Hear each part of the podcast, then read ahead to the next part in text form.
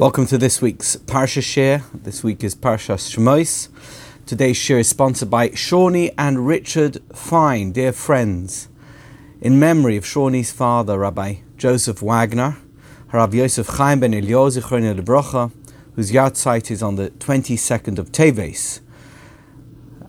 I know that uh, Shawnee is a regular listener, I think Richard as well, actually, and uh, I do hope she enjoys this share. She always tells me she always gives me a compliment in shul on Shabbos uh, to tell me that she's heard the share and what she thinks of it and her critiques. I look forward to hearing this week's critique, and I'm delighted that you have sponsored this week's share. We're going to focus on a very early posuk in Parsha Shmois, and we're going to use this week a new favorite sefer of mine. You can see here the set, which is on my desk, uh, recently purchased. It's uh, Darash Mordechai from Rav Mordechai Druk. Mordechai Druk was a Magid Meshorim. In fact, they called him the Magid Meshorim of Yerushalayim. He didn't only speak in Jerusalem. Rav Mordechai Druk, he died 10, 12, 15 years ago. Uh, at a young age, he was in his 60s, and he was uh, a Magid, you know, uh, just a speaker. That was his job. He didn't have a shul or anything, although he would speak regularly at Zichar Moshe. Um, you would also see him at the Kosel in the morning at the Kotel uh, where he would daven very early in the morning, and then he went on a round of shiurim and droshes that he gave all around Jerusalem and elsewhere in Eretz Yisrael. He was a fabulous speaker, and his children have collected in this five-volume set, collected all his droshes. They make very clear at the beginning that much of what he says is not original to him, at least in the sense that he got it from other sources. He's a secondary source, but the presentation of the material is beautiful, and the way he puts together ideas is fabulous. Darash Mordechai, I highly recommend it. And uh, we're going to focus on Darash Mordechai today for the Shir. So the Posuk says, the right at the beginning of Shmois, um, and remember that we've ended uh, Sefer Bereshis. Bereshis ends on this high note where Yosef is the, Joseph is the head, the viceroy of the land of Egypt. So although in title, Pharaoh was the person who was in charge of Egypt, the person who actually ran the country in, uh, in every aspect of, uh, of its function, uh, was Joseph. Joseph, the son of Yaakov Avinu, one of the 12 Shvatim, an incredible person as we've seen over the past few weeks when we've been hearing about him, quite an extraordinary individual.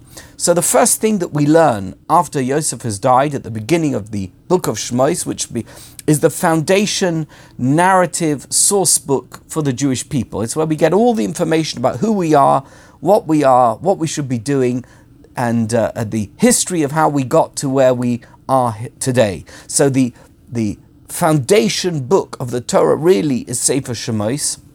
And we're going to begin Sefer Shmois with the story of the, uh, or at least the beginning of the story of the Exodus. It's um, known as the, although we call it Shmois, it's known as the book of Exodus.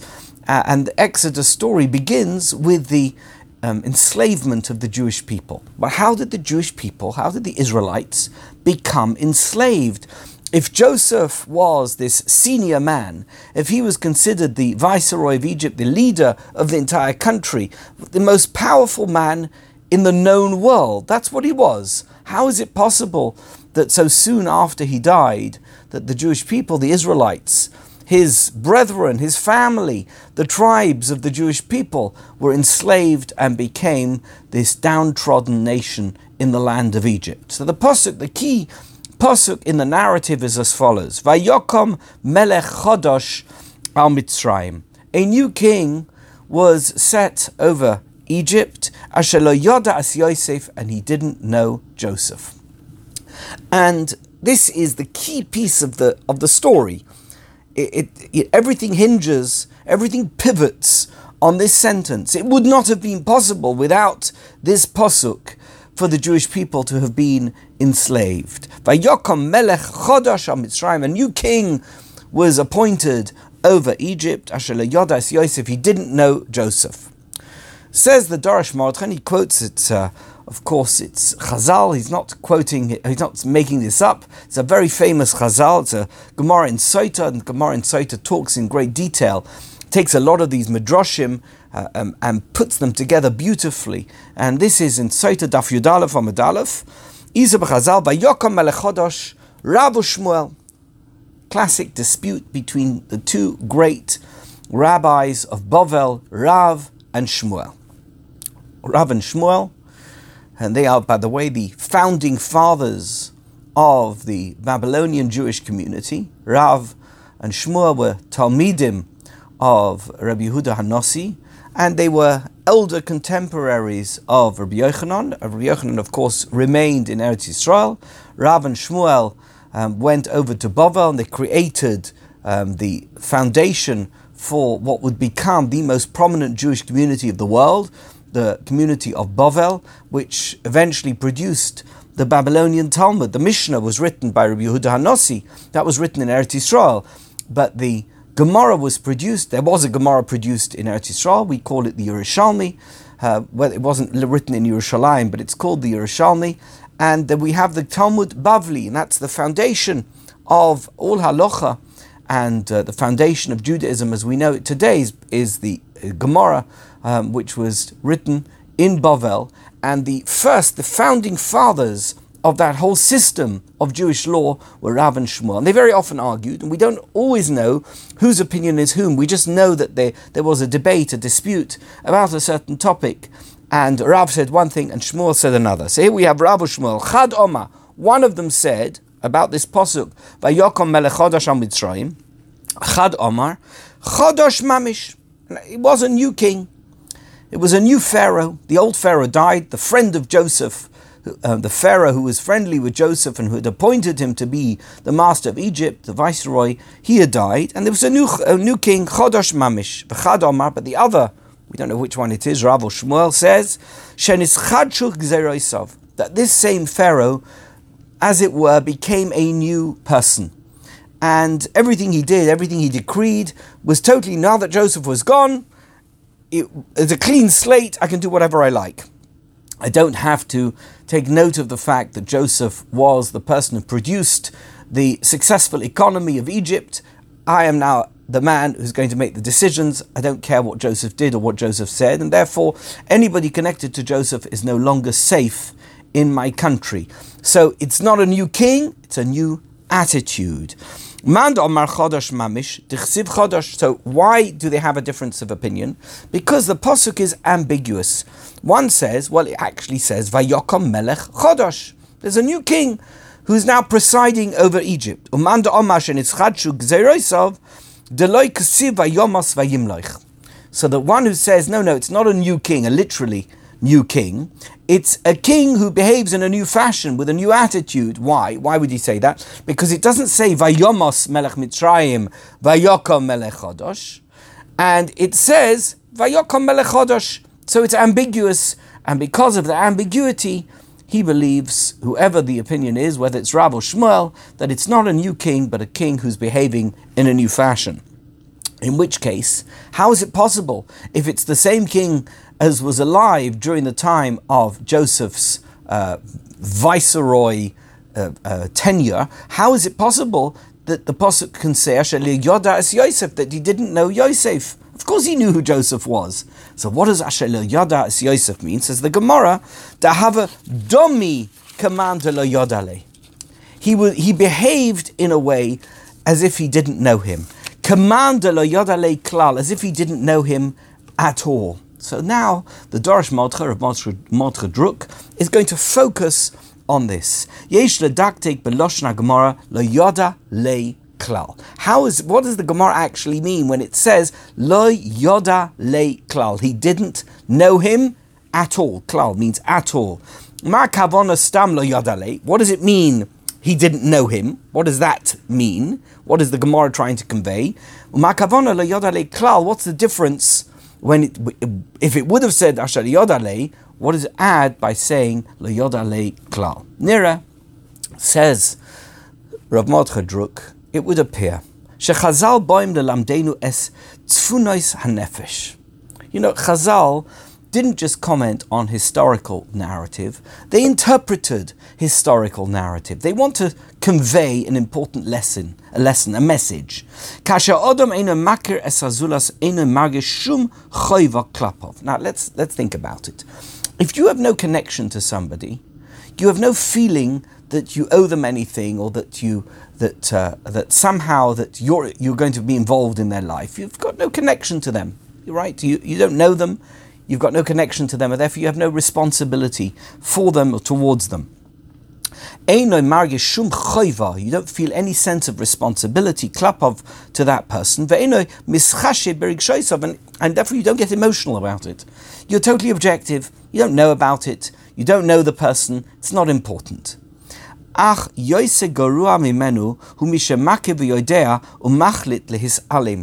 Okay. So if you don't know somebody, but you hear so somehow somebody tells you third-hand information that they're not doing well, you shrug your shoulders. I'm sure everybody who reads a newspaper or knows the news will hear news about somebody somewhere who's been affected by a flood or a fire or uh, you know a, a, a crash or something that's happened. I mean, terrible. You flick over the page, you look at the next page. It's I mean, is it nice? It's not really very nice, but it is what it is. That's bad maybe it's not the nicest uh, part of human nature, but there you have it. But what about somebody who actually does know another person and hears that they're doing badly or hears that something terrible has happened to them and makes every effort to blank that person out of their consciousness? That is much, much worse than not really knowing the person and blanking them out of your consciousness. Right? It's much worse somebody who knows he knows the person, knows what's happened, and he makes a decision that he doesn't want to have anything to do. He doesn't want to think about that person at all, doesn't want to be um, emotionally connected or affected by that person's life.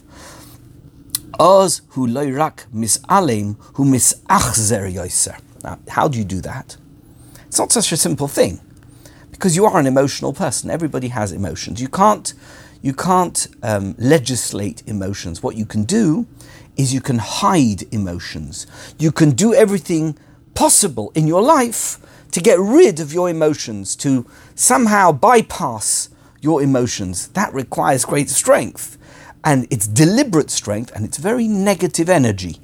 That's the type of thing that you have to do in order to completely ignore a situation that involves somebody that you know. He does everything within his power to obliterate that inner voice, hazoyek elov, that is screaming at him, shouting at him. And it demands of him, of her, to show the other person kindness because of the kindness that they've shown you. If somebody's been kind to you, you have a relationship with them, and that's what a relationship is. Relationship is give and take. You give and you take, and they give and they take. And suddenly they hit hard times, and you make an active choice. I don't want to have anything to do with that person. It's not just active, it's constantly active because that person's your friend. You've had a relationship with that person. You've done things with that person. And yet you are trying to blank that person out of your mind and out of your heart. That requires unbelievable dedication and devotion. Achzorius is what the Darash Mordcha calls it. That is something which is incredibly powerful. It's possible. But most people, when they hear about a friend who's hit hard times, or a friend with whom they've had a good relationship, they, they, they just want to keep in touch with them, they want to help them, they want to do whatever they can to facilitate an easier life for that person. It's not like the person who lives far away and is you know, undergoing a famine, you know, in Ethiopia, or there's, uh, you know, uh, um, going through difficulties because somebody in the family is very sick, but you don't know that person. So you may read about it in a newspaper or somebody who knows them has told you about it, but you're not connected. But if you're connected, that's a totally different story. Vazu kavanas Chazal, and that's what Chazal are talking about. That's what this piece about Paroi Vayokam Melech Chodosh Mitzrayim Yosef. What Chazal say, what Rav or Shmuel says about it not being a new king, but commander lo Yodale Klal.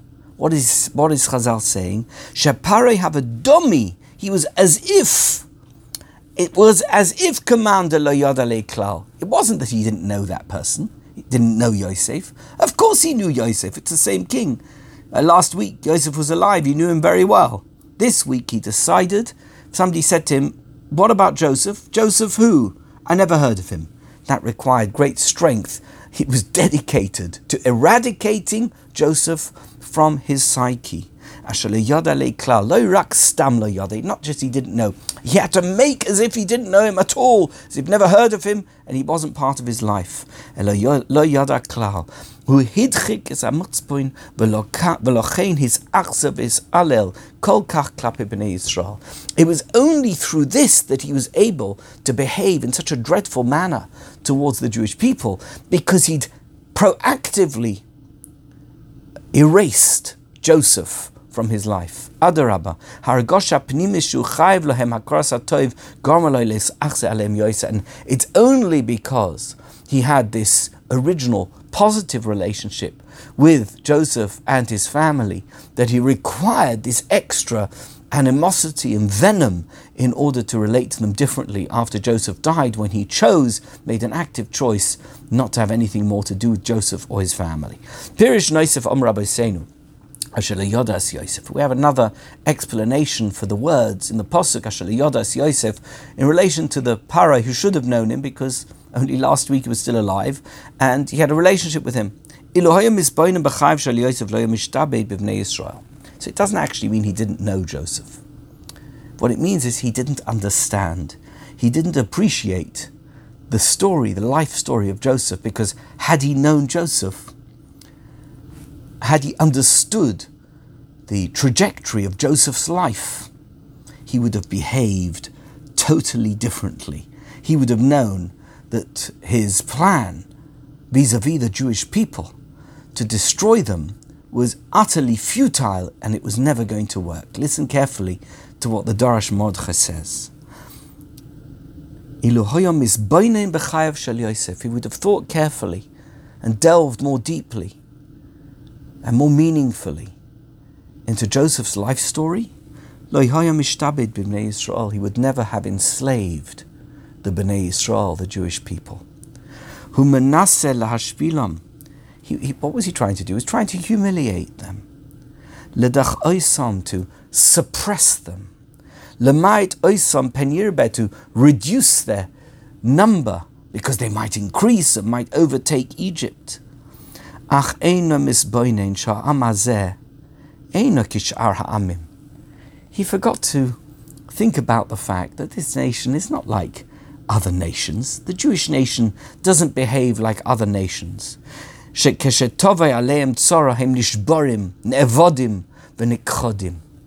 What happens to other nations when you suppress them, undermine them, disperse them, humiliate them, exterminate them, what happens to those nations?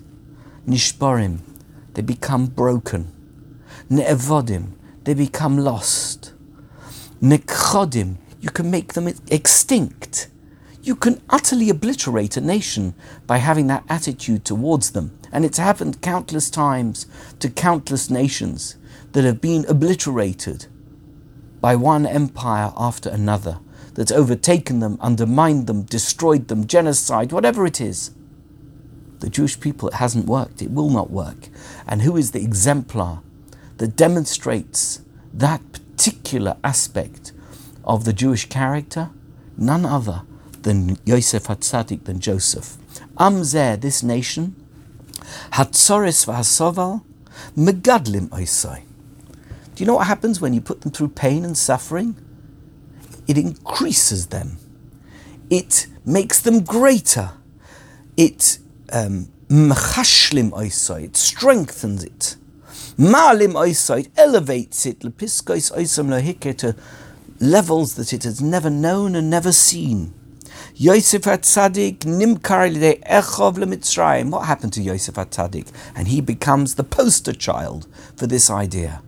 Yosef Atzadik was sold by his own brothers into slavery to Egypt. That's it. Game over. Joseph is done. Hu nimkar le'eved u'mushlach le'beis Sold into slavery, and even worse, he's thrown into jail. Misnase benisoyon noira. He was put through an incredible test with Ashes Potiphar. And through it all, whatever he was put through, whatever challenge was put his way, what happened to him? From these problems and from these challenges, who he emerges from jail, pure, whole, wholesome, self confident, and he becomes the ruler, the viceroy of Egypt. Who hafach le shalit bakoltchum. He becomes the one who's in charge of every aspect of the land of Egypt, of the Egyptian empire. He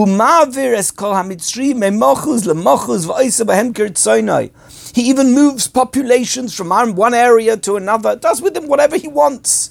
This former slave, this person who one could have written off when he was sold into slavery, becomes the mightiest man on the planet. That's Yosef Hatzadik. Shalit Muchlat HaKol Mitzrayim. He is the absolute ruler, the person with the most power over Egypt, over all of Egypt. Why did it happen? It happened because of the terrible tests and challenges and difficulties that he endured and had to go through. Remember, Joseph, Joseph is the poster child. He's just the example. If we know about Joseph, we know about the Jewish people. Hazeh makir uma'amin kasher anisoni vatihi lilishua. This is a nation that knows. This is a posuk from Tehillim. We say it. Oidcha ki anisoni vatihi lilishua. Anisoni means we are tormented. David HaMelech is speaking about the fact that we are tormented. Tormented, we are tortured. But you know what? The torture, the torment, Vatehi li lishua, that will be my salvation. Hashar v'hayisurim. Do you know what the gateway is? To every kind of success story? To any possible success that you have in your life? Davka hasavel v'hayisurim, it's the difficulties and the challenges. No pain, no gain. Anisoni vatehi li lishua. What comes next? Ze hashar lashem tzadikim yovoy This is the gateway of God to God, and the righteous will come into it, will come through it. Anisoni vatehi vatihili lishua ze hashar lashem tzadikim yovoy Mahu hashar tzadikim. What is the gateway through which tzaddikim, the righteous, will go through. Hasharhu oitchaki anisoni. It is the gateway of, you see, I went through every challenge. I was tortured and I was tormented. Hatsar hasavo vayisurim humavoy l'chalatoivav habrocha. The pain, the suffering, and the difficulties. That is the gateway into everything that's good and to every blessing. Psukim elu amadovid hamelech. These psukim were said, were uttered and recorded by King David. Shahayon You know what? David was someone who was pursued throughout his life. He is similar to Yosef. They are almost mirror images of each other. They went through so many tests throughout their lives, and every single step of the way they might have failed, and yet like a phoenix out of the ashes. They came up. They succeeded because of those challenges. They became the examples of what it means. Anisoni vatehi li lishua. Hu haya muchzik loy kosher. the beginning, we're told that he was considered by his brothers to be, um, having, having been born not out of, uh, of an, uh, an, appropriate relationship. They thought he was a mamzer. They thought he was a halachic bastard. That's the way his brothers, he was one of seven, and he was considered the outsider. He was considered impure, not of pure seed. Hatzaras shaloi heim heviu es. And we know he had many different sorrows afterwards. Even though he was chosen to be the king because of his incredible success on the battlefield against the giant Goliath, Shaul HaMelech uh, be, became fearful that he was trying to replace him and chased him and gave him incredible difficulties until Shaul himself died in battle. And David became the king. Shmuel had appointed him to be the king, anointed him. But even then, his difficulties were not over. His own children rose up against him. He was dealing with crisis after difficulty and jumping over every hurdle and potentially falling into every pit. And there, David HaMelech says, Anisani vatehili lishua. Ze hashar Lashem tzadikim yovoyu voy. Shaloi The difficulties, that's what made him resilient, and that's ultimately what brought him success. The kach mamshich David HaMelech.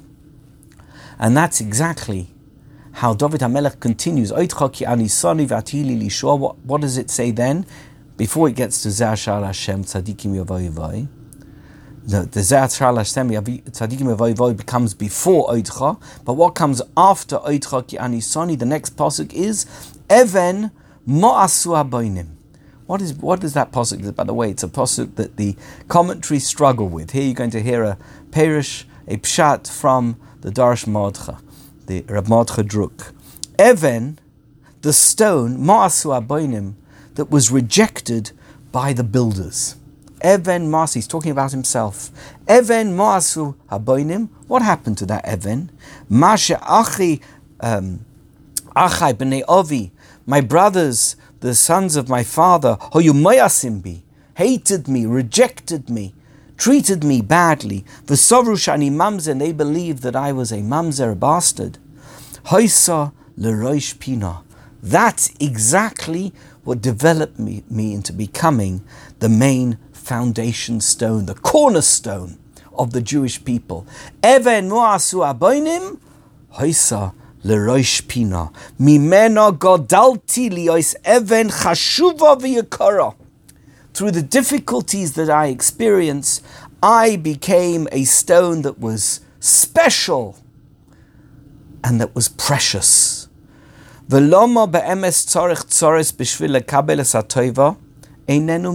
Says David HaMelech. Why is it that we need to get to go through tzoros and difficulties in order to achieve the greatness that is ultimately our destiny? I don't understand, he says. I've got no idea. Me'es Hashem hoisazois. That's something that comes from Hashem. He niflos be'einenu. It's a wonder in my eyes, in our eyes. We have no idea why God puts us through these difficulties in order to achieve that which why can't it just be I'm going to be the king and it's all going to be easy for me? Why can't it just be that everything is going to go well? Why can't the Jewish people be successful without having to endure all the persecutions and difficulties that we have undergone over several millennia of our history? That is a wonder in our eyes. It's a fact, and it's a fact that we simply do not understand. Yosef hoyu. You know what? Says the Darsh Mordcha. What, what happened, the story of Joseph and his brothers? It was, we've dealt with it in the past few weeks. Joseph encounters his brothers, and uh, it's Parshas Miketz, and they come in front of him, and he says to them, You are spies. You are spies. You're terrible people. You've come here to spy the land. I know that you are evil. What did the brothers do? Rabbis had lots of questions. Why would you think we're spies? What did we do? Did we put on the wrong clothes? Did we speak in the wrong way? Did you find something in the way that we were speaking to him that indicated to him that we're spies? And we, we know we're not spies, but why would you have thought that we're spies? Al loma his rachsha aleim kazut Why? What was the cause? What happened that this terrible thing has happened to us? What was the underlying cause? They had no idea. And they're looking at, at each other and they're talking to each other and they're trying to work it out. And it's a mystery to them. Franz Kafka has this book called The Trial about somebody who's arrested. And we're never told why he's arrested, and the person himself has no idea, and he goes to trial, and he's in prison, he's going through every different. At no stage can he understand what it is, what why he's undergoing this process, why he's been arrested, and it's a Kafkaesque moment when the ten brothers are confronted by the accusation that they are spies who are spying on the land of Egypt. What are you talking about? Why are we going through this? What happens then? Much later on. It's the beginning of Parshas Vayigash. Yosef breaks down in front of his brothers and he says, Ani Yosef, two words. That's all he says. Ani Yosef, bishnei milim, hem hevinu lemafreas kol mashes. With these two words, suddenly it unlocked all the information that they needed in order to answer the question, or the many questions that they had about why they were going through this terrible difficulty. They had no idea why they were going through it. Ani Yosef, aha, now we understand. Now we get it. The Kach Omar Chofetz Chaim Zatzal. The Chofetz Chaim B'Bishra Meir Kagan. That's what he says. Yeh gam le'osid lovoi that's also going to be ultimately at the end of time when Mashiach comes. That's the way it's going to be. Yeshlanu kushois, v'tiyos rabbis. We have questions, and we have many, many questions, endless, countless questions about everything that the Jewish people has had to endure over thousands of years. And there's many things that we simply do not understand. We have no idea why we've gone through them and we cannot make them out. We cannot fathom them, fathom them, and we really do not know what's going on. But at the end of days, when Moshiach comes, Kasha Kodesh Baruch is galer, when God will be fully revealed. V'yoymar lanu, do you know what he's going to say to us? Ani Hashem, I am God. Remember, Ani Yosef. Ani Hashem, I am God. Two words. Hakol Yuspar Vakol Move At that stage, the Ani Hashem, those two words, will answer every question that we have and that we have ever had about the Jewish situation, about the situation that the Jews have had to endure. There are those who interpret the following posuk. You know, there's a posuk in Tehillim, Lama Yoimru Hagoyim, Aye no Elokeim. Eloi, right? The, the, the question that the uh, Goyim ask is, where's their God? They don't see the God. They don't know it. It doesn't exist. It's some ephemeral idea that we have this monotheistic God. Whereas the Goyim, who worship Avodah Zorah, they have these physical, um, you know, whatever it is, constructs. You know, it can be an idol, it can be whatever it is It can be that they worship the sun, the moon, the stars. They can worship rain, they can worship a mountain, they can worship whatever, an effigy. They have something physical.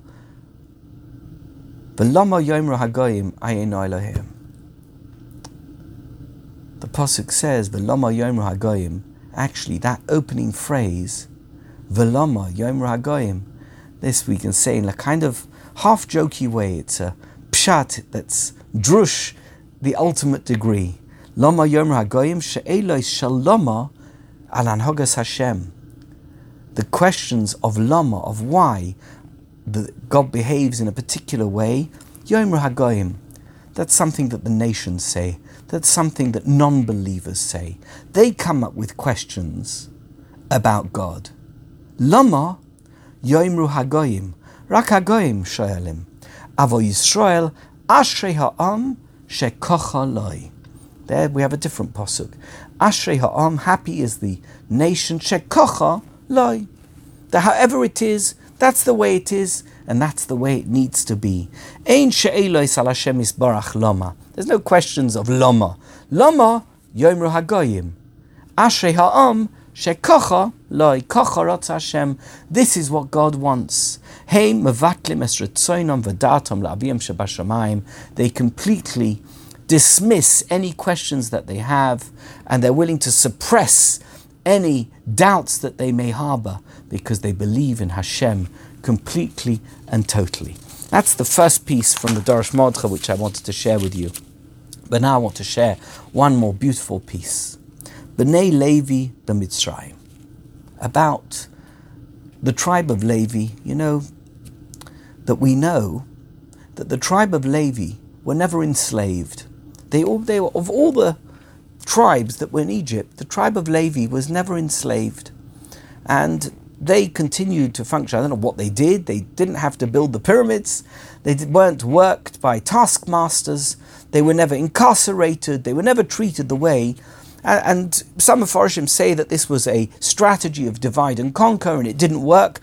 One of the reasons why Moshe is chosen as the leader is because a leader from the tribe of Levi to show that the way you treated the other Jewish people hasn't disunited us, hasn't succeeded in separating the Jewish people apart, that there's a Levi on one side and the rest of the Jewish people on the other.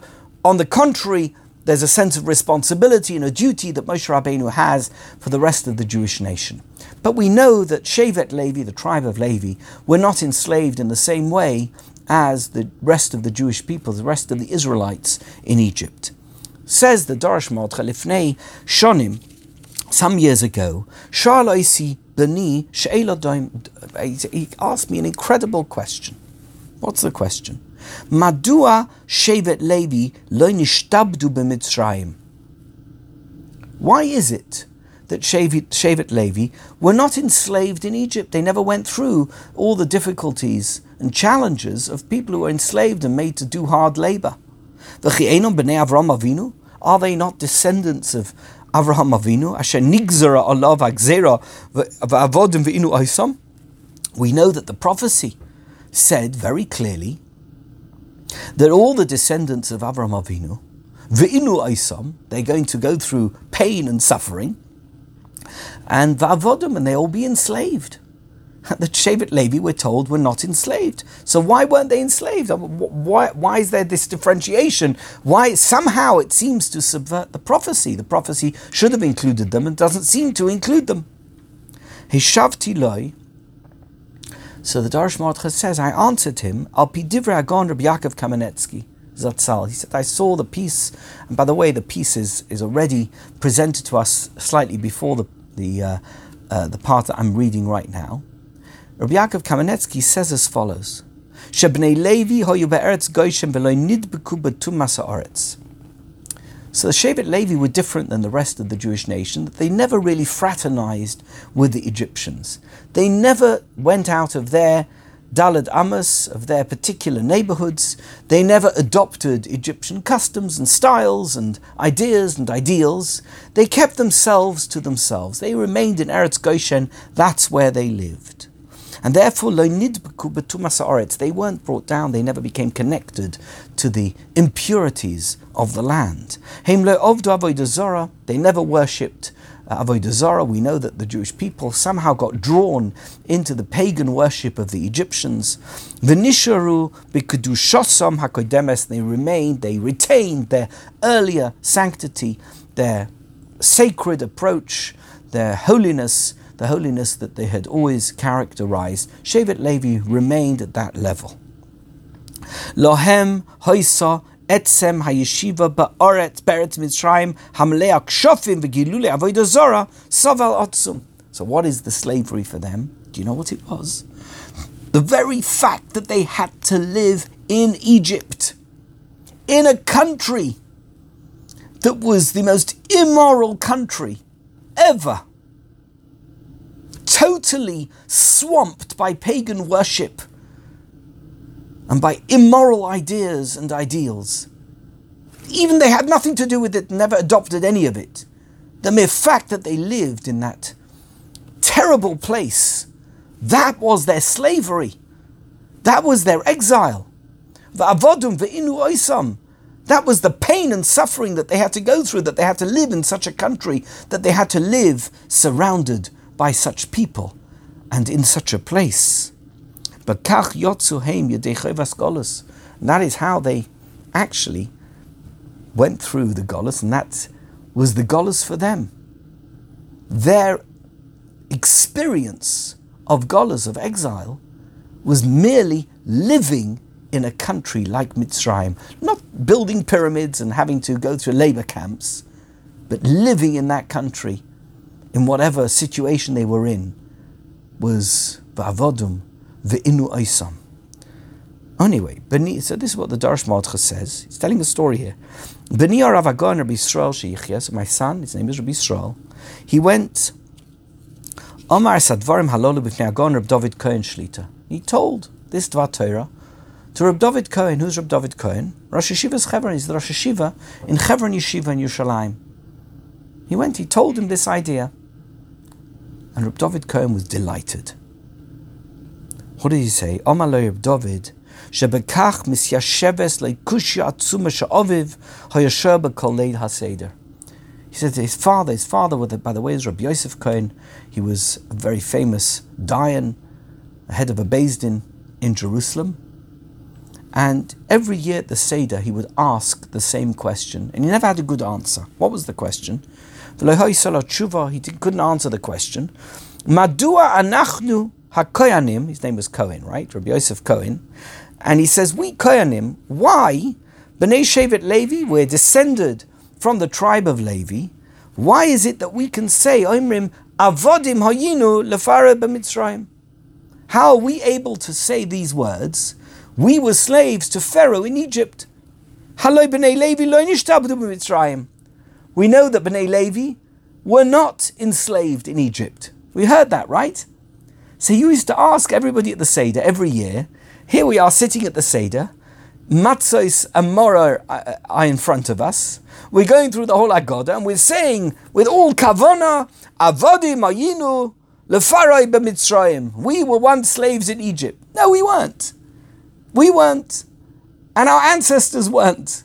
So we're lying. How can we say avodim ayinu lefarai b'mitzrayim? Omnam lahanal micha. But with the answer that we've just heard, it makes a lot of sense. Bnei Levi gam heim hishtabdu b'Mitzrayim.